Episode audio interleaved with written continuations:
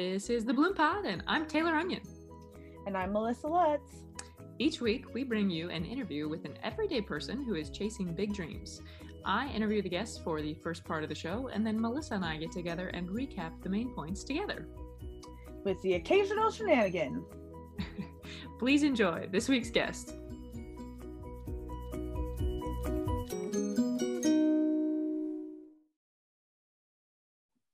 All right, we are officially underway, and you are, excluding me, you are the third onion to grace the podcast. This is very exciting. I am so honored. um, I'm, th- you know, the more onions, the the merrier, as they say. Yeah, I love it. um, but we go back to uh, technically 1992 because that's when that's when you were born. I was born, yep. And you just me on me. I do. I have yeah, just just barely a year and a few days. And you just celebrated a birthday earlier. Well, by the time the podcast comes out, it'll have been a couple of weeks, but earlier this week, now at the time that we're recording. Super exciting. Yeah. Um, Yeah. Happy birthday to both of us. right. Go go January, go Capricorn.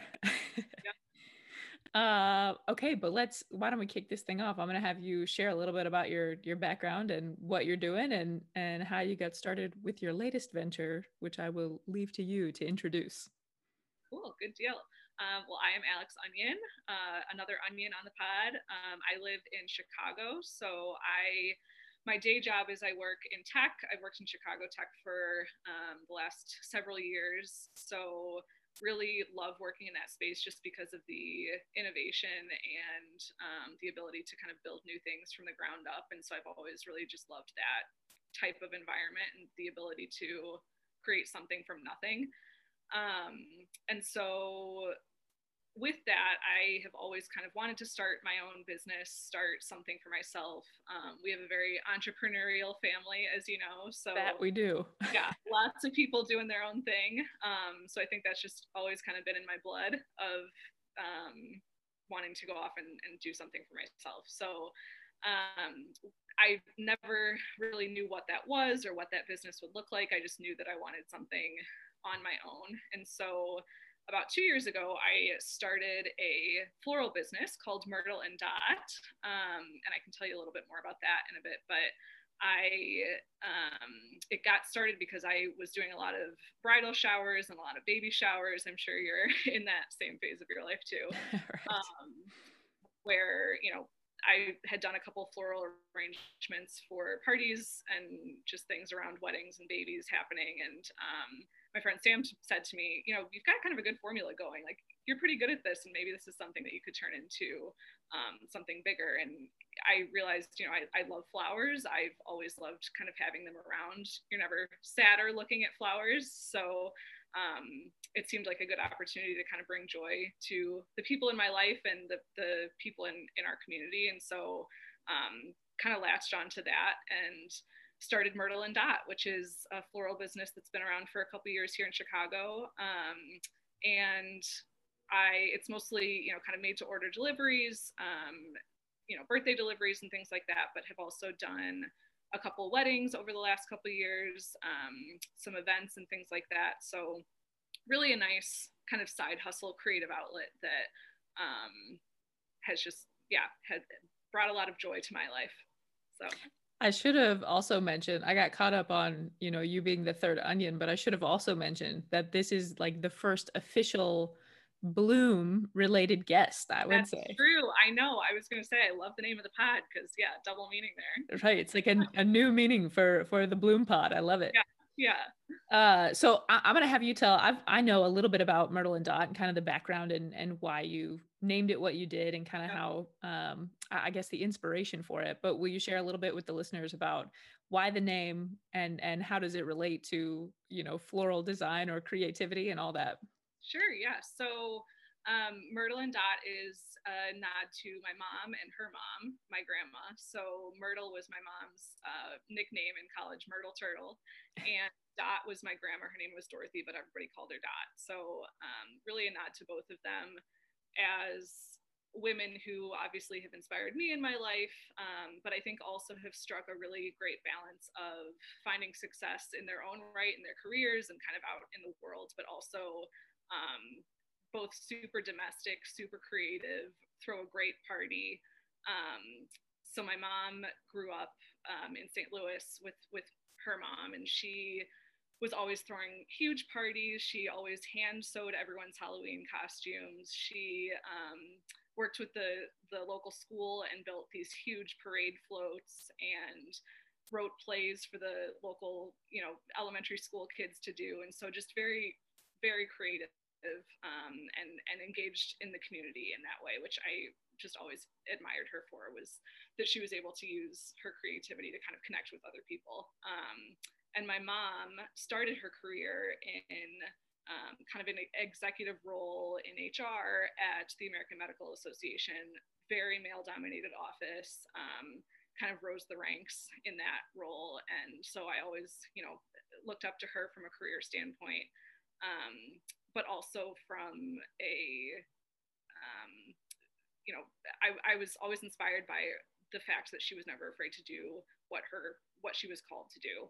Um, and so when I was in college, she actually went back to college too and got her um, Master of Divinity degree. So now she's an ordained minister um, and so she just really always inspired me to to you know it was never too late to do the things that you're passionate about. And if you're called to do something later in life it's never too late to do those things.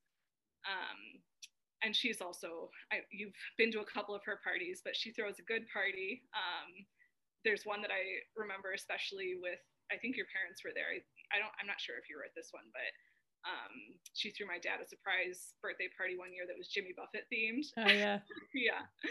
Uh, so there was a big canoe in the backyard that was the cooler for all the beer and lots of lays and uh, Hawaiian t-shirts and all that good stuff. So, um, so yes, both very um, driven and successful women that um, were also just very creative and inspiring in that way too. So so the whole business is really a nod to them and um, the ability to connect people through flowers, but also, um, you know, be very career driven, which is something that I'm passionate about, and and um, to build community. So.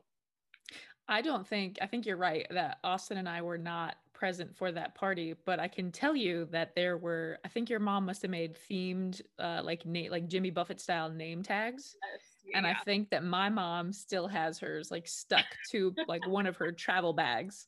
And and I just you know the pictures and every it was I remember them talking about it after they they came back from the party. That's funny. Heads through and through. yeah, absolutely. That was that was a fantastic party theme. But when I think about your mom and your and the house that you grew up in specifically, I that's like I mean to me when I'm thinking of like domestic bliss and just like aesthetically pleasing you know domestic vibes like i'm thinking of y'all's house. And we're and every year at christmas time when my mom do our best to make uh, christmas cookies. And i say do our best because the standard is what you guys do the chicago oh. onions.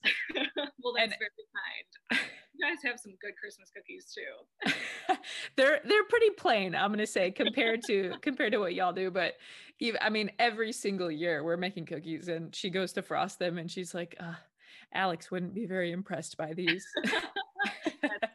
Certainly not true. It's, it's really a taste and look ratio. Ours look good but yours taste great so. That is true about christmas cookies that because yeah. you, you can get some that are that look really really wonderful but they are just so so on taste. But I'll I'll say that you you're not that's not the case for you guys. well, thank you. Um, so I, I mean, you you mentioned that you you know kind of got started because you were going to bridal showers, doing these different things. So I, I mean, people were just like, "Hey, can you make me some flowers?" Like, what even what about the floral piece got you you know interested in that creatively? Yeah i think um yeah I, that was kind of what people came to me for during those parties was hey we know you've done this for a couple of other people. Can you do this for us? Um and i think it just kind of clicked with me too of i was in a spot in my career where i was kind of like i'm not really loving this. I don't really c- picture myself doing this for the rest of my life. And i was kind of seeking something um to at least fulfill a creative void in my life at that point. And then you know i i had always wanted to start some sort of business. And so that kind of was a light bulb in my head of hey maybe this could be something that i could do long term um, but could also just kind of fill this creative void for the time being while i'm still working a full-time job. Um, and so it just kind of took off from there. And I think, you know, it's been a couple years at this point, and I still am trying to find that balance of, you know, this is something that I really love to do, and I'm it, I am passionate about flowers in general, and it, it feels like it's kind of filling that creative void with I know I want to kind of scale this and build this long term and build an actual business off of this. So, um, you know, I I think I'm still kind of finding that balance of I don't want to turn something that I love into work that doesn't feel fun. um, so, you know, I, it hasn't turned into that yet. It still feels like this great gift that that I have that I am able to kind of give people something that makes them happy throughout their day. Um, and and especially at the size that I am right now, really collaborate with people on what they're thinking. So um, this this last summer, I worked with a woman who was doing a baby shower that was uh, cutie themed. So it was all clementine oranges, cuties. Um, and so I feel like I'm still at, at a small enough stage where I can be really collaborative with her and kind of take her ideas in with mine, and we can really work together to make something fun and, and do something creative together. So um, you know, I, I think I'm still kind of trying to figure out how to scale that long term, but but it feels like it's a it's in a good spot where we can still, you know, kind of work together and feed off of each other. I think I need to know more about the cutie theme. what does that I mean, how first of all, when you're thinking of themes, I'm not thinking of, you know, food. If, if I was, it would be like a specific, you know, like a circus theme or right. you know, yeah. if it's a different country or something like that. But cuties feels very specific. Yes, yeah. Um, yeah, was not one that I was expecting either, but it actually ended up being really fun. Um, we ended up drying a bunch of oranges and putting them in the flowers. Um, she got a bunch of kind of orange flavored candies that we scattered throughout the event. Um, we did some big, like, I, I, don't know if you've seen on, on my Instagram, I have um, kind of half hoop wreaths that mm-hmm. I'll make. So we did a bunch of bigger versions of those that kind of looked like oranges. Um, so it was fun that I have always loved working with dried materials. So I was like, oh, this would be a great opportunity to use dried fruit. Um, but then she came to me with, oh, and we could, you know, we could build these wreaths that kind of look like oranges. And I was, th- I saw those on your Instagram. So I was thinking that we could do that too. And so we both were able to come to the table with ideas and make a really fun and creative event that, yeah, would not be your typical baby shower by any means. Right. That's awesome. That is awesome. Yeah. Um, you just launched your website recently. You've had the social media stuff going for a while, um, yeah. and you just launched uh, your website. So, and, and the other thing I was going to ask you too is, as far as you mentioned Chicago area, but yeah. is that only downtown? Are you, you know, is there suburbs at all? What's kind of your range of of local deliveries? Yeah, yeah. Um, right now, it's pretty wide, only because my parents still live in the suburbs. So I am grateful to have a lot of their support and a lot of their kind of network. And um, you know, we're obviously very connected at church through my mom working there, and um, have lots of lots of customers there that want to support Mertle and Dot. So um, so yes, definitely in the Chicago city proper, but also most any suburb um, I'll deliver to as well. But yes, our, our website just launched, so it's mertleanddot.com. Uh, so two dots in there, but but yeah, it was a long time coming. I I was dragging my feet on it for a while just because. Um, I, well, you just revamped your website too. You know, it's a lot of work. It is. It um, is. I am certainly not a coder by any means, um, and there are so many tools that make it easy now to put a website together. But but it's a lot of work. Um, but you know, I I obviously wanted to make it easier for people to put in orders. If you can believe it, I was using Google Forms before, which is not ideal. um, or, just, you know, people calling and texting me, which all still works too. But, um, you know, it's 2021, time to right. let people put in an order on my website. um, and, you know, I think I, what I didn't realize as I was starting to build the website was all of the kind of nitty gritty back end things that I needed to figure out along the way of um, you know this was really an opportunity to get my paper my, my business paperwork set up correctly and you know all the t- fun tax stuff and mm-hmm. um, really get things set up properly so that I could have an online presence. Um, so I think that's kind of why I was dragging my feet on it too. Was just you know this was just kind of the fun side thing that I did for a while and now it's like okay let's be serious and right. get with how we're going to build this out so um, but yeah i finally launched it um, a couple weeks ago and I'm really really grateful for all the support that i've received so far it was a, a scary launch just because it makes everything feel more real and um, you know, like I said, I'm not a coder, so I was afraid things were going to break when it launched, and it hasn't so far. But um, yeah, I've just had a lot of great support from day one that made me have more confidence to to make this happen. So nice. Yeah, it took. I mean, when I I started, I used Squarespace, and I think I had a free trial back in April some point, and then I didn't launch until November first because I would. Yep. tinker with it and then work would get crazy and then my classes and so yep. finally I was like, okay, I'm gonna set a deadline and then maybe I'll be able to get this thing off the ground. Yeah. Well, it reaches a certain point where like I should not be paying for the subscription if you're not gonna launch the dang website. Yeah. So yeah. yeah. And it for me, it took me that long. Like whenever my trial ran out, then I was like, gosh, should I go back and mess with it again? And then I finally convinced myself. And so it is, yeah, it is, it's no joke. It's it's quite a process. did you design your own logo and everything or how did you do, do all that i did actually i used canva um, nice. and just tinkered with stuff for a while i had kind of an idea of what i wanted it to look like in my head and went back and forth yeah. for a long time and then one day the the microphone within the onion just came to me and i was like ah this is this is going to be it. Yeah i'm impressed. Looks very professional. Thank you thank you. Um so i want to ask we, we've talked a little bit about where do you hope that, that Mertle and Dot goes, but I want to ask before we get into kind of the last uh, couple of segments, you describe yourself as the hashtag domestic feminist. Yes. and I want to know a little, I mean, I can, you know, draw my own conclusions, of course, about what that might mean, but from your perspective, why the domestic feminist?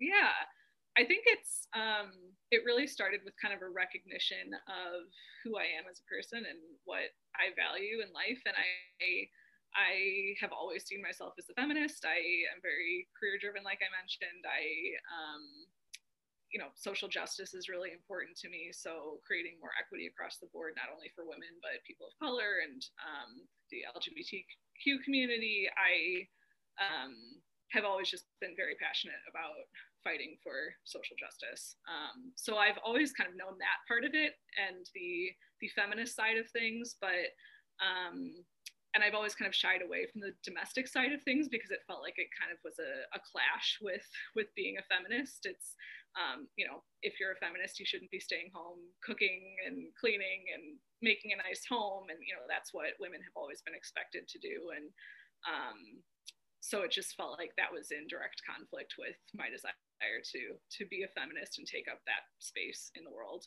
Um, and so i think that really occurred to me in building that hashtag of the domestic feminist. Um, it came to me as kind of a reclaiming of both sides of myself because at the end of the day um, I love to cook and I love to make a nice home and I love to decorate and I love to do flowers and I, you know, I love all of those kind of feminine sides of myself too. Um, and so this was really me acknowledging, you know, I don't feel put on to do all of those domestic things. It's really who I am and it's where I came from and it's how my mom and my grandma raised me and it's it's um, something that I, I like about myself. It's not something that I should be ashamed of. And so um, really kind of calling myself that and, and, making that hashtag was kind of a reclamation of hey you can do both and it's still okay and it's um, i guess a self-acceptance of it I think that's a that's such a crazy thing about identity because and I was just talking to somebody about this earlier today when we you know, like when you're thinking about being a feminist, in this case, is what I'll use the direct example. When you're thinking about being a feminist, then it's like, oh, you're out on the front lines and fighting for justice and equality and all those great things. And you're never at home and you maybe you don't even want to have children and you don't want to make a family and, you know, all these things. And if you're domestic then you're the opposite of what a feminist is right? Like you don't you just want to live a quiet life and make nice dinners and and you know fold the napkins for the guests and and I, I think it's it's the the thing about identity is that people it's important for everyone to realize that we have multifaceted identities and that right. it's okay for all those things to intersect. And that's what makes you know all of us so uniquely ourselves and people i think get afraid to uh you know attach themselves to more than one identity for whatever reason it's like mind boggling right. to me right well and i i think that comes out of having to fight against a lot of those stereotypes for a long time, of course. Yes. you know, it's not the only thing that women are capable of, but um, you know, at the end of the day, we've all got to eat, we've all got to live somewhere. Um, and so I, you know, I think I started to recognize too that a lot of those things that I'm doing domestically are my way of showing love too. It's, you know, that's I love to make a nice home and make nice meals and have nice flowers because that's my way of showing like welcome to my home and I um, I, I want to create that space for people that that um, that builds community too. So um, so yeah, it's it's it's definitely a balance for sure and lots of stereotypes to combat, but mm-hmm. um, yeah, feels good to kind of be able to give yourself the deep breath of you can have both of these and not feel guilty about either. right.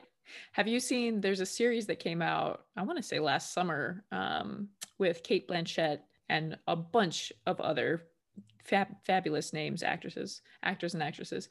And it was called, I want to say Mrs. America. Oh, yes, yeah, about um Phyllis Schlafly. Yes, Schlafly. Yeah. I couldn't think of what her name was. Yes, yeah, so good. Yeah so so good and such a i mean that if you're thinking about the clash of those two words that series perfectly describes the the battles on both sides of you know that that whole kind of argument if women should be in the home women should be in the workplace equal rights act all that stuff yeah yeah that's a great example of of you can't be one or you have to be one or the other not both. And, right. um, the the irony of that series to me is that Phyllis Schlafly was saying she's the you know kind of the the godmother of the domestic woman who should be at home and should be preparing meals and should always be dressed to you know the the kind of the appearance. Right. and at the same time she's saying you know that women shouldn't be in the workplace and all these other things. And she was literally the face of this campaign and organization and was out in Congress and out in public and campaigning and literally working working her tush off. yeah, to, yeah. to put forth a message that women shouldn't be working. Yeah. So it just was a crazy I mean, just a crazy uh yeah. I know. Uh, yeah. Anyway. Yeah. yeah. Well, and those things are so much different too when you know there's a big difference between choosing to be domestic and and the expectation that that's all that you will be. And yes. so I think that show highlighted that a lot of you know all these women are expected to fill this role. Yes. So yeah. Yeah. Which is another i think great thing about it is that the societal norm or the societal expectation is that we you know if you want to build a family then that's your focus. Then you're no longer the career woman or the feminist or whatever it is. And again i, I don't think it needs to be mutually exclusive. That that's just a difference in expectations. If you want to like if that's your calling and you want to be you want to stay at home and you want to be with your family great. If you don't great. But right. let's just i mean a lesson to the world in general right? Now like let's just all do what we want to do and just be happy for each other that that's you know? Right exactly. Well and i mean let this be a call. Men can be domestic feminists too. yes so, absolutely come on board right we'll show you how to cook in the kitchen. We're happy to do that. That's right. So. It's a it's a hashtag for everyone. yes, exactly. I love it. I love it. All right. So with that, I'm gonna uh, I'm gonna you know move into the the last couple of of phases or blocks of the interview, so to speak. So next question is, and you've touched on some of these things, but what is one experience or maybe a series of experiences that you feel like you've had that that have helped you bloom into the person that you are today? Yeah um, i think so i've talked a lot about my mom's side of the family but just to touch a little bit more on our side of the family i you know have had such great examples from from our dad's side of the family of what an entrepreneur looks like i think you know my, my dad has owned his own business since i can remember um, since i was a kid your family owns a farm Um, our Uncle Rick and Aunt Jane have their own jewelry business. Um, their son Scott and his wife have an optometry uh, business together. So I think I have really learned the value of if you have an idea and you want to run with it, it's possible, and that that will always be encouraged, and um, that no dream is too big to to go and follow. So um, I think that's been just not necessarily an experience to answer your question, but just kind of a formative way that I've come up in the world is is just knowing that um, you can create something from nothing and um, you know learning the value of hard work. We we are a family of farmers, and and your family especially knows that that um, that there's a lot of hard work that goes into building something from nothing, and so I think that's been just a part of who I am too. Is is just learning that that value of hard work um, and grit and and determination. So I think that's one thing. Um, and then more recently, I guess in my career, I have been really fortunate to have a couple of great mentors in my um, in my full-time job that um, just women that have encouraged me to take up space and learn new things and have um, put me in situations where I am able to learn, which I think is a very underrated skill of a manager is to kind of get out of the way and let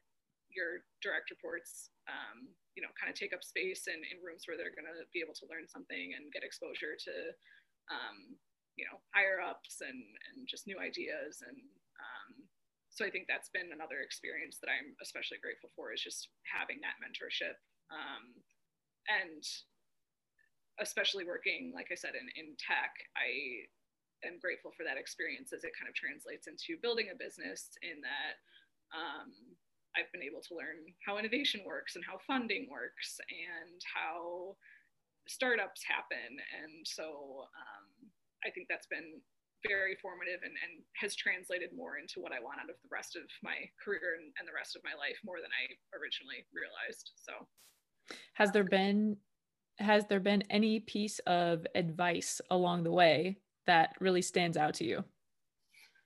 Um, I think I, I don't have a succinct quote around this, but I think the kind of theme throughout has been do things before you're ready. Um, and you're never going to be ready to start something new and you're going to be holding your breath until you know, if you're worried about what are people going to think or is this going to work or um, I don't know anything about starting a business and I've never done this before. Um, you know, there, there's an endless list of things that you can talk yourself out of doing the things that you want. And so you're never really going to be ready to start something new until you just start it. So that's kind of what I've led with through starting Mertle and Dot, especially is I just kind of launched an Instagram one day and wasn't really sure what I was doing, and I didn't have a business plan, and I didn't have a website, and I didn't, um, you know, I didn't even really know what it was going to be when I started the Instagram, and and um, I just knew that I needed some sort of creative thing in my life, and so I said, okay, I'm just going to put this out there, see if people respond, see what kind of feedback I get.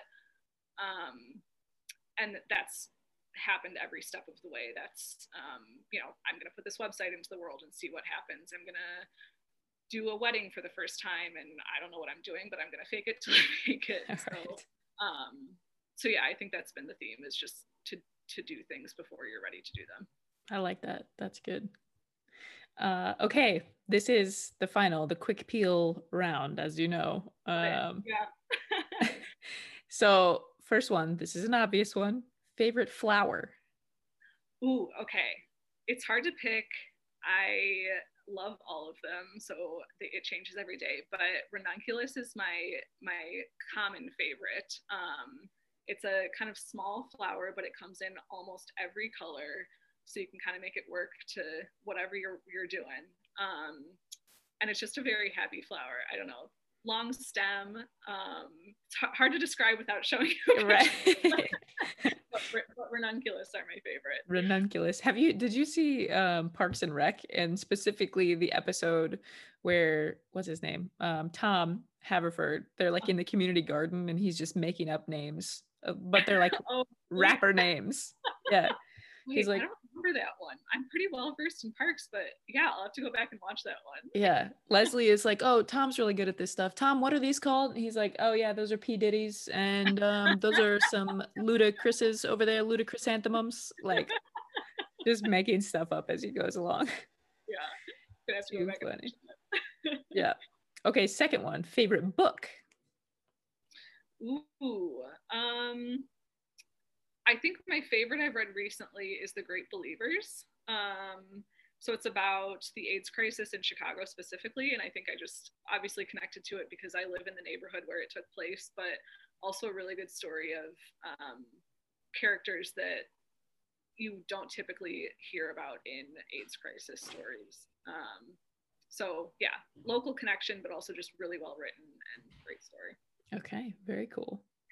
Third question is another obvious one for any Chicago resident: deep dish or thin crust. Oh man.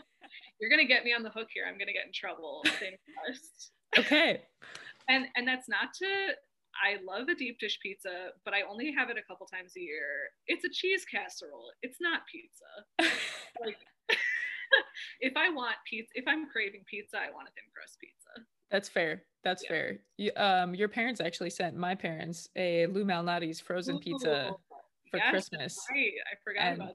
Oh man, did we specifically me? I don't know if anybody really appreciated as much as I did, but we enjoyed that. Yes. Yeah. I mean, yes, no shade at deep dish at all. I will eat it anytime, hands down. But typically it's a it's a thin crust. I can I'm I'm on board with that because I think when I do eat deep when I'm craving a pizza, I'm craving pizza, but when I want to eat deep dish, then like that's what I Yeah, it's a whole other thing. and I couldn't eat that every Friday. And every Friday is pizza Friday. So like one out of every, you know, 10 might be a, a deep dish pizza. I'm the same way.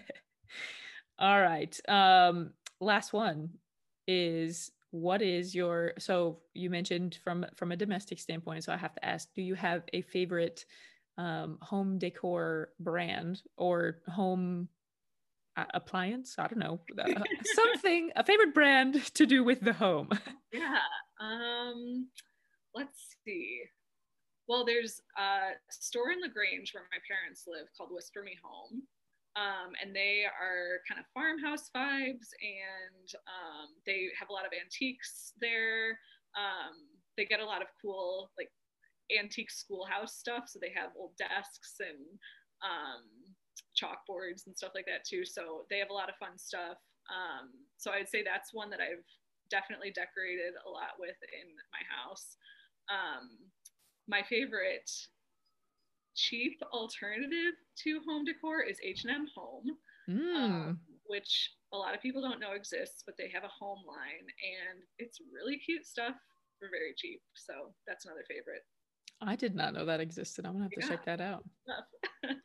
All right, this is the fill in the blank. Onions are. oh man, I was thinking about this all morning. um, um, I am going to have to say onions are hard workers because our families are hard workers. Obviously, from a, an onion family perspective, we are hard workers. But the food's a hard worker too. It's in pretty much everything um, soup, salads, put it on a burger, put it on a hot dog. Um, the base, I'm vegetarian, so especially the things that I'm cooking, it's the base for pretty much everything. So they're working hard, they're not quitting. I love it. I love it. That's a good um what do I want to call that? A good well-rounded uh, description of of onions. Thank you. I like it. I like it. Well, Alex, thank you so much for for hopping on talking about Mertle and Dot and so many other things today. I appreciate you taking the time. Well, thank you for having me. This is fun. Yes, the third the third onion and, and hopefully not the last one. We got to give keep keep the onions coming on here. I'm proud. All right. All right, we'll see you next time. Sounds good.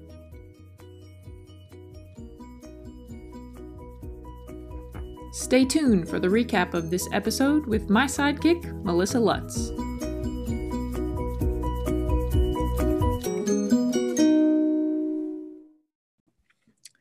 Wow, I'm feeling good. I'm feeling ready to record a podcast. I now feel like we should start every recap that way. Oh man. Ooh. This is a a classic Tayler Melissa mix up that we are recording recaps out of order, but that's okay. We are going to persevere and we're going to roll through it. Um, thank you for so positively saying it's okay because I feel like this is really throwing a wrench into your plans. Only in that the editing process will now go backwards, but that's okay. It's it is okay. It's not really throwing that big of a wrench. okay. Thanks for always being so kind about my blunders. well, as I told you, I'll take partial um partial responsibility because I almost I sent you one interview 3 times and then I sent you an additional interview and as luck would have it, you did not click one of the 3 that I, that I first sent. You clicked the final one that I sent. But That's again, the most recent. yeah. Yeah, but that's all right. And to be fair, you did text me saying, Did I just send you the same interview three times? And I was like, I don't know. So I just assumed. And that was my own fault. You know what they say about assuming? They say, Don't do it. Did you Uh, assume what I was going to say there? I did, yeah. You took an alternate an alternate route. Mm. Good. Um, Keeping you on your toes. You are. Alex Onion, my cousin Alex Onion, part of um, who what we call the other onions, the Chicago onions. I don't think you should admit that. Why? The other onions, it makes them seem like the outcasts of the Well- family. They refer to us as the other onions as well. Oh, is it like your dad has one sibling? He has three, but he has two sisters and one brother. So we're oh, the so they are the only other onions. 'cause- Yeah. Yep. Okay, that I feel I feel better now. I was like, don't disrespect our guests. like right. No, not a disrespect. It's like when we, it really the only time we call them the other onions, I feel like, is when we're writing thank you notes and we address them to the other onions. Because it's weird to put like the onions, because we're the onions, you know? Why don't you just sign your names? I'm saying on the address envelope, Oh. like you put their their name. Ah, Anyway, that's that's neither here nor there. we're getting off track. Right. Um, it was so much fun to catch up with my cousin Alex Onion, uh, especially because she just had a birthday, which is also very exciting. She's a January birthday, Capricorn, just as we are. I like her even more. hmm I She's- liked her already. Yeah, she's uh 29, so she hasn't hit the 30 mark as as we have, but this time next year, she'll be there. She'll be in the club. hmm In the meantime, she's in the, the Capricorn Club. Yes, We have lots of clubs. a club for every season. Yes. Hey, um, here's what I'm curious about. You've been holding out on this lady, holding out on me with this lady. I lived in Chicago for a long time. I didn't know you had a cousin that was doing really cool things there. We could have been friends. What I the heck? literally, I literally was thinking about that as she's talking through Mertle and Dot stuff, and as she's talking through Chicago Tech Startup and all those things, and I was like, huh, why did I never connect her with Melissa? Because I do feel like you guys would would get along. She seems like a great lady. I think I would Yeah. really enjoy her company. Well, if you ever move back to Chicago, or if Alex ever moves to Denver, which I don't see happening, but Oh. you know, I'll be sure to I'll be sure to connect you.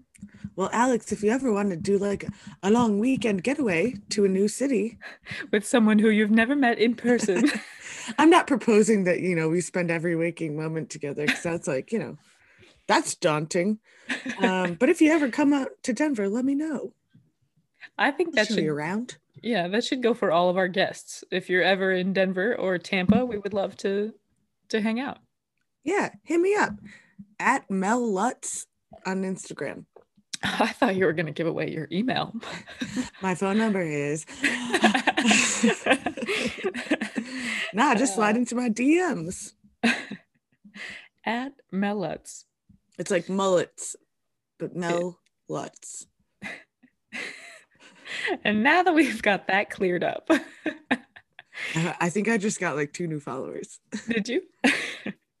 um, the very first note that I have is domestic feminism, which is what I mean, obviously, it's the title of this week's episode, and it is what stood out most to me about our conversation.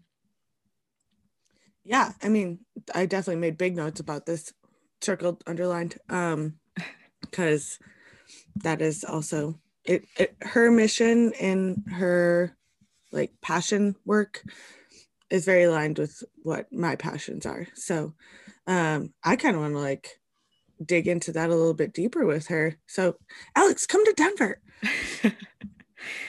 um, but I'm interested to know more about like what she's doing in her day-to-day life to support those mission that mission to fight social injustices because i think that's really cool and um, very admirable I think that, I mean, you know how much I love to talk about identity. And so I think part of the reason why it stood out so much to me, and I've been honestly thinking about it since we did the interview, because I think she, the way she phrased it was, you know, it was kind of a reclaiming like these two kind of polar opposite um, identities with, with when you think of someone who's domestic, you're not thinking of someone who is, you know, out on the front lines and fighting for whether it's social justice or LGBTQ rights or whatever it may be and when you're thinking of a feminist, you're probably thinking of all the things I just said, but you're not thinking of someone who loves being in the home and loves making, you know, a beautiful home and wants to make beautiful dinners and all those kinds of things. So the fact that she's like, well, I don't have to be one or the other. I can be both of these things. And that's me. I'm a domestic feminist. Yeah, I like that. And I think that's a funny thing about stereotypes, right? Like, mm-hmm if a stay-at-home mom says that she's a stay-at-home mom people just assume weird things about that like right. about what their life entails and right. that is one pe- one tiny piece of who they are as a human um, we all have like multiple passions and things we're interested in and things we care about but once you use one descriptive word or one title to describe yourself people just assume all these things about you but we're much more complex beings than that. And right. um i mean if i were to turn my camera around and show you my bedroom right now you would not think i'm very domestic. It's not in you know.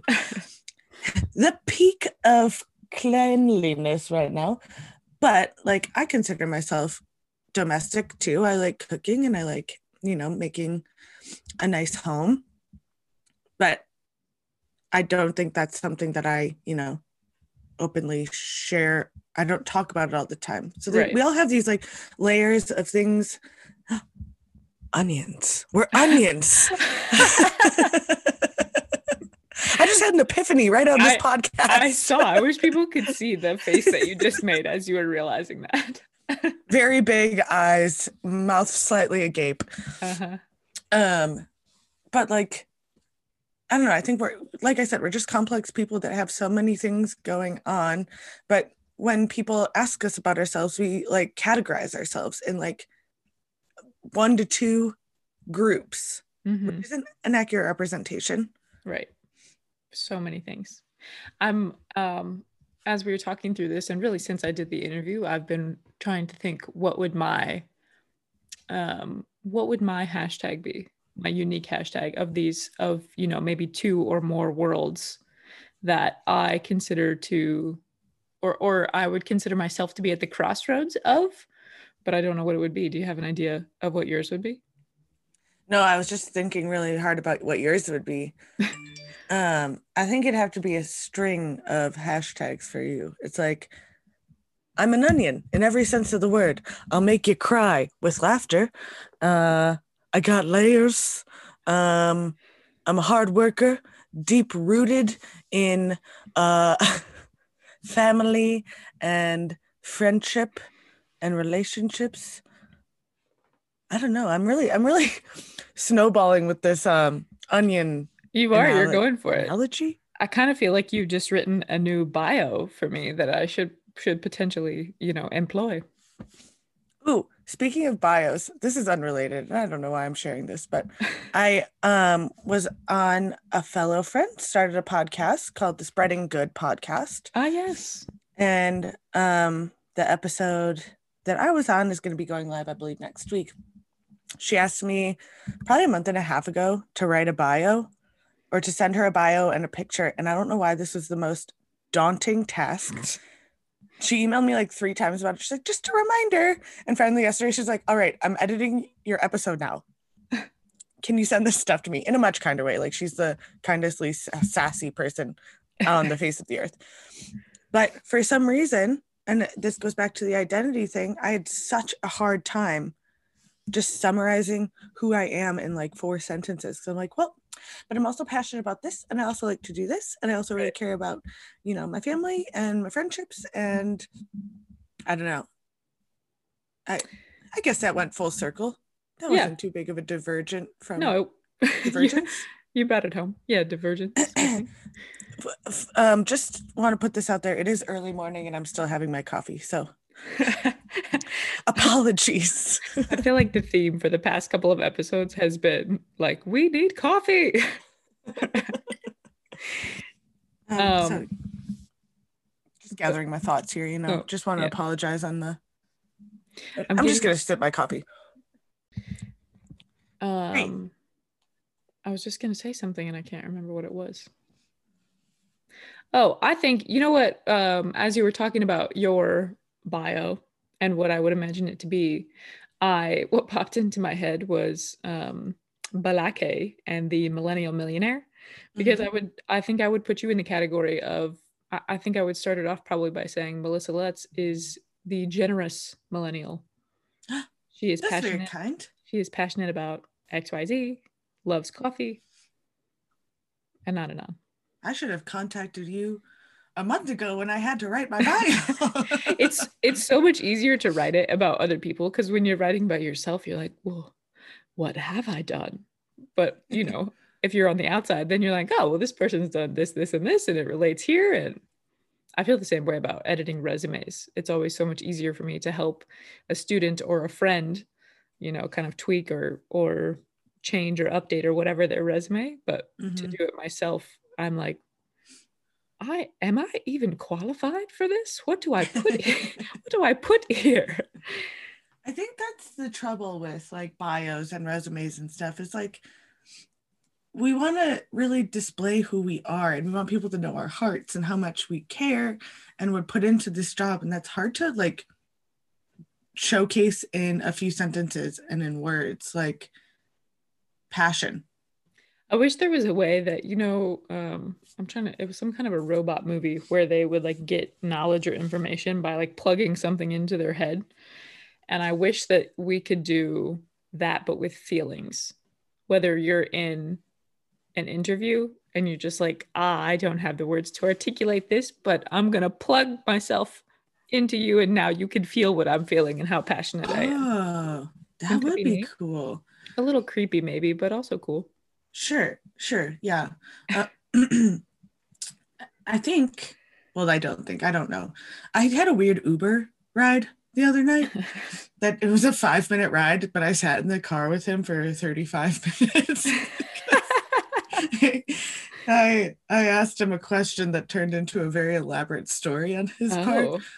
Um, Did he stop the the yeah, as soon as he got there, and he was like, "This is kind of a long story." And I was like, "You don't have to tell it." And he was like, "No, it's only like two minutes. It's fine." and it went from being a two minute story to I was literally he was telling it for 35 minutes, and I was a little sleepy but interested. um, and the premise of the story was his alien encounter. Can I was in- just can I interrupt you quickly to say that I feel like that's how the last five years of my life have felt. kind of sleepy, but interested. Regarding me specifically, or just in general? no, I'm saying like for me, the like the last five years of, you know, from 25 to 30, kind of sleepy, but interested. Okay. so energy levels are good. right. um so um it was just a story about uh, just a story it was a very animated story about this man's alien encounter um when he was in the navy and he was at sea and how the uh it was he was getting information downloaded to him into his brain. And it was like a he described it as a siren calling him into the sea. This was a true story or a dream that he had that had? it nope he he says it's a true story. Oh, So perhaps the technology already exists right. in, you know, in alternate world life kinds. Alternate life. Exactly. what's the word i'm looking for alternate Uh, life Forms. Forms. It is forms. Oh, great. I was very confident about that. you know another note that I actually had. Um, oh no, never mind. What? That was that was for, it was the The first note- interview that we were supposed to do today. yeah. I'm so I'm just- sorry. I'm just remembering it won't make sense now. Um, but another note that I did have was about the um, cuties theme. Do I hear a dog barking? I'm so sorry. I That's all right. I didn't know. yes, you do. I didn't know that you had a dog there. Two. Oh wow, It's a new development. wow, that's very exciting. My new, my newer roomies from this past year. very exciting. Yeah. Um, the cuties themed baby shower, I think it was. Mhm. And I, in the interview, I stopped and and I wanted to know more, but I still think that I would really like to see photos of what that turned out to be. And maybe I should go look on. I, I don't know if she would have shared that on her Instagram on Mertle and Dot. Maybe you Um, can ask her for them. True. I'm certain that much effort went into it. She thought to snap a couple pictures. Right. I would think so. Let's find out because I'm curious too. But I was giggling at just how curious, how much this piqued your interest. It did because uh, Stopped her mid sentence, like, cuties. I know. Like, I'm so sorry, but we have to go back to this because when she said it, she was like, Yeah, it was like a cuties theme, baby shower. And in my head, I was like, The Clementine? And then my brain immediately was like, No, like babies, like cute little babies. And then she was like, You mm. know, cuties like the Clementines. And I'm like, Interesting. I've been to a sweet pea themed shower before, so I feel like it's not too far fetched. I'm looking. It's creative. I like it. Now, when you say you said sweet pea, Yeah. now what does that entail? Decorations with pea pods, Oh, like a little baby coming out of a pea pod. Interesting. It is the pea in the pod. Ooh, I found something. Look. Oh, that's beautiful. Oh, very elegant. Yeah. And you know what else I would like to show you as long as I'm in here?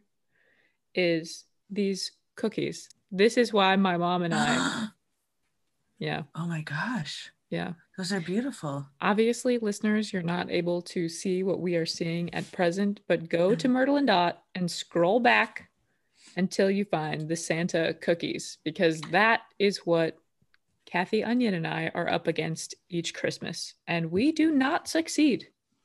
Um, they are very intricate cookies. And um, judging by the way you paint your nails, I would assume that um, your cookies are not the cleanest, most intricately frosted.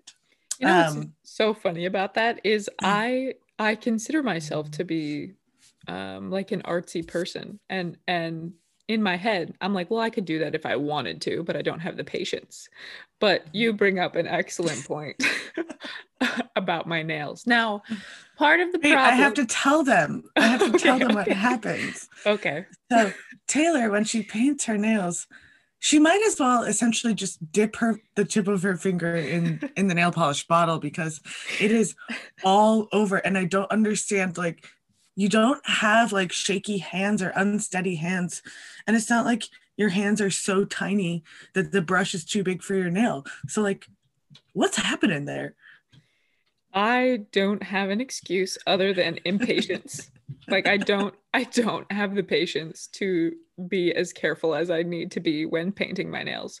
And as a result, I have given up doing them on my own and I have exclusively been getting them done for about the last 2 years, which is a nice little, you know, Let self-care treat. This it well, these are a couple weeks old. I don't know if you can see them. Nice. They're dark. But Beautiful. that's Is that a is that a periwinkle? I think we could put it in that category. Yeah, it's like More a really, lilac. Yeah, it's more of a lilac, I'd say. That's kind of my, you know, a light um pastel blues and purples are really where I go. It really is.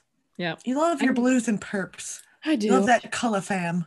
I almost got a navy. Hey, those are beautiful. I got my nails done too. I never have my nails done. I always look like a little uh, rough around the edges. I I really like getting it done. And you know what? I'm going to bring this for full circle and say that this is from like a domestic feminism standpoint. Hey, Like I'm you know, I work in sports. I grew up playing sports and I don't I don't think typically when you think of like I don't know, I'll call myself a tomboy or an athletic woman that I'm not thinking of someone who wants to go and get her nails done. But I do, and I really like it. So there's my identity cross for the day. there you go. Got to treat yourself sometimes. I know. It's yeah, self-care 101. Yeah. it's nice to feel good. It really is. And I get a lot of compliments because, you know, I interact with people all day. I'm like handing them drinks and food. And, you know, Yeah. when you hand someone food and you've got like short, stubby nails with like, and you, there's a little dirt under them, I always, you know, no one likes that. You don't want to Yeah, I know. If And my hands hand- are clean. I'm just like, you know, you're doing stuff all day. yeah, true. It could be coffee grounds, but it, it looks could be like coffee dirt. grounds. Yeah.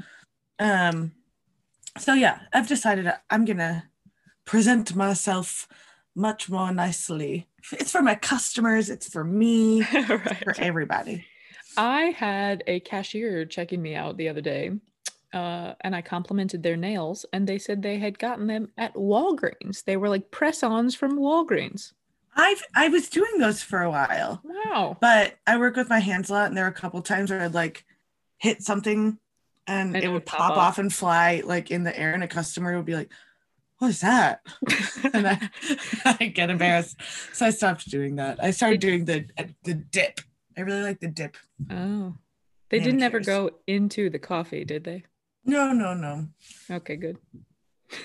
Not that I know of. Just kidding. Um, no, I always is- found them. yeah, a hazard to avoid. Probably Mhm. good that you've moved to the dip. And I would Anyway, always the awkward thing too is I would always like get out. I was embarrassed, so I'd like stick it in my pocket real quick. But what I also do is use my pocket as a wallet. So irresponsibly, I just randomly stick my credit cards in my pocket, as you know. Mhm. So there's been multiple times where like I go to pay for something and I pull out my card and a nail comes out with it. And I that's when I, I was like, all right, I gotta I gotta stop doing these press ons. I gotta have a new system here. yes, it's not working. oh boy. Um, what other notes? I feel like I've shared my notes. What other notes do you have? Oh, let me just um access them. Um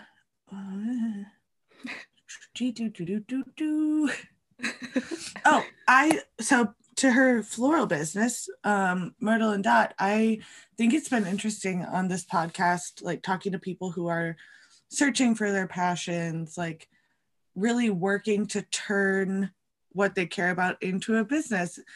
And then there's people like Alex that kind of fell into her lap. Like she was just like, I just like flowers and making people feel loved. And then people started asking me and paying me to, you know, uh, do their events. And um, I kind of love when those stories happen. And, you know, they're a little bit of an anomaly and not to be expected because I feel like so many of us are like working really, really hard to turn our passions into a business. But it's really Right. cool. Sometimes it feels like serendipitous that she's just like, I just like this. And it turned other people fe- or like read her passion and like Yeah. could see how much she cared about it. And they're like, I want her to be a part of my event. Right. Hey, you're good at this. Come help me. Yeah. Yeah. And I also really like that she's like not forcing it to be more than what it is. Like it Mhm. seems like she's content in it being her like passion side hustle. Um, whereas I think a lot of people see, you know, a passion project in business taking off and they're like, how do I make this my full-time thing? right. you know, what do I have to do? And there's like peace and contentment and being happy where you're at. And it really just seems like she's like, I just like this for what it is. And I'm not trying to burn myself out on something I really love. So I think that's cool. Yeah, I think so too. She did she did mention, you know, she obviously wants to build and scale it, but I agree with you where I think her patience on it and like, you know, she talked about dragging her feet on launching a website obviously to build and scale. That's a big step in that process. But I think it's like, okay, I, I don't and she mentioned this as well, not wanting it to go from um, something that she's really enjoying to starting to feel like work, which actually is something an early episode that we did um, with Carrie Jo Kelso with the Rosebuds teas. She mentioned that exact same thing, and and so I think that's a um, it's an interesting piece of it all, and the patience of okay, I'm not in a rush to try and make this a huge thing, but I'm just going to take things as they come, and hopefully at some point you know i'll i'll get some momentum and and things will continue to build. For sure. Yeah. I think it's really cool. Like yeah. letting it grow naturally and authentically. Yeah um, oh sorry go ahead. No you go i was just going to say that the last note i had was about her fill in the blank answer which is yeah. onions are hard workers. Yeah i really think she she displays that as does your family. And you. Thank you. Were you waiting for me to say that? No i I was, was like- trying. I was trying i'll to just keep filling in the blanks here no i can only see you from your nose down and so i was trying to decide if i wanted to mention that or not. Oh well you did. Yeah i was distracted i was distracted so i wasn't fully listening to oh. to what you were saying. Well you're kind of like a silhouette. You look like I you're know. in like anonymous mode. I so i could just see the shape of you and i was like she's not responding. So I like also your family also you. What if Uh, i what if my voice just changed to um you know the shows like like a crime show where the witness doesn't want to be identified and it's like Yeah. i knew him from middle school. It does feel fitting for what you look like right now. Yeah. I don't know what's happening. The light is is not picking You're up too on my backlit. yeah i think you're right. That's okay. Um anyway i appreciated the full roundabout. And I, I will say our recent guests have really been doing that. They're not just leaving it at a fill in the blank. There's always a description that follows the word that they have or, or the phrase that they have chosen and i'm really enjoying that. Yes i liked alex's answer. It's very fitting. Mhm. um and a little you know more deeper meaning. Mhm. and very true. Indubitably. You do come from a family of very hard workers it's and i think i mean she was sharing that quite a bit. That's kind of like um you know a way that we grew up i guess is kind of amongst these entrepreneurs of people who are whether it's the farm or the jewelry business or you know my my uncle dave and what he does. And so it's it is it's super interesting. Because i think really not until one of my parents or probably my mom pointed it out like yeah this the whole family is entrepreneurial. And i was like what are you talking about? And then we started kind of going through listing. Yeah the list and it was like oh wow. Very cool. Yeah it's a neat it's a neat thing. Mm, very inspiring. Yes. Um the other note i have is um her piece of advice do things before you're ready to do them. Mm-hmm. And I really, really like that because, like, when you think about any aspect of life, I'd love to talk to parents, like first time parents, or when they were becoming first time parents. Like, do you ever really feel ready? No, but you Right. figure it out and it's scary and exciting. And that nervous energy, like, helps propel you forward. right And I think that is true uh, in the work setting. And like I talked about when I was the guest on the podcast, you know, opening a coffee shop, I'd never done that. I had a brief stint working in a coffee shop, Mhm. um, but you figure it out. Um, you never fully feel ready for the things that are truly scaring you. And I think that's what's exciting. Yeah, I agree with that. I think, I mean, that can be said for probably anybody who has done anything outside of the quote unquote norm, right? Where it's like you're never, there's never a point in a in a new project or in a business launch or whatever it is, or a new job if you're transitioning to a new job, whatever it may be, or parenting, any of those things. There's never a point where you're like, okay, I am 100% ready. I absolutely know what's coming. Hit me. Yeah. Which I and think, two, even in like the quote unquote normal jobs, you know, like yeah, starting a new job. Any new phase in life and new chapter is a little scary because it's Yep. new. Yep. Um, So I think like trusting yourself that you can figure it out um, and doing things anyways, even mm-hmm. when you're scared, is huge because otherwise we're, we're never ready. We're just going to be sitting around waiting for a feeling that never truly comes. Yeah. Yeah. And I think also recognizing that no one else knows what they are doing either is a right. big um i think that's the thing with imposter syndrome is that we all assume that people that everybody else you know knows so much more than us or has so much more experience than us or whatever it may be and it's just not the case everybody you know at some point was in the exact same position that we were or feeling the exact same feelings that we were so oh man um I think is it's my an, allergic reaction transferring to you in Florida. I think it is. I just took a, a deep breath and I am embarrassed to say that I choked on my own spit. so, oh, breathing's hard. It's it a is. concept. Breathing is hard. Or maybe it was a cinnamon roll that I ate earlier. There's really no way of knowing. um, but yeah, it's an interesting it's an interesting concept to consider. It is yeah um and especially in you know this day and age where social media is so right. prevalent yeah and we all portray the best things happening in our lives mm-hmm. It's easy to you know fall victim to the belief that everyone else has it put yep. together and figured out. Yep. It's also easy to i mean part of imposter syndrome is like playing the victim in our own lives you know where we're assuming it's it's sometimes easier to assume that it's easier for everyone else and harder for ourselves when in reality it's just not the case. Sometimes it is but not always. For sure totes my goats um, great well that's a, that's the notes i had yeah that was the notes i had you uh you want to sign you want to sign us off you know, I would love to. so here I go. I don't know why I was so awkward going into this. I don't know either, but I like it. Consistently uncomfortable. Like, do, do you want to sign us off? You know, I'd love to. And here I go. I've said this before and I'll say it again. I never like saying goodbye. So that's why I think I dilly dally and drag my feet. But okay, right. here I go and that's the way the onion peels. We'll see you next week. We have a super exciting guest, a brand new topic. Uh, we're just we're kind of we're coming at you live with these brand new topics in 2021.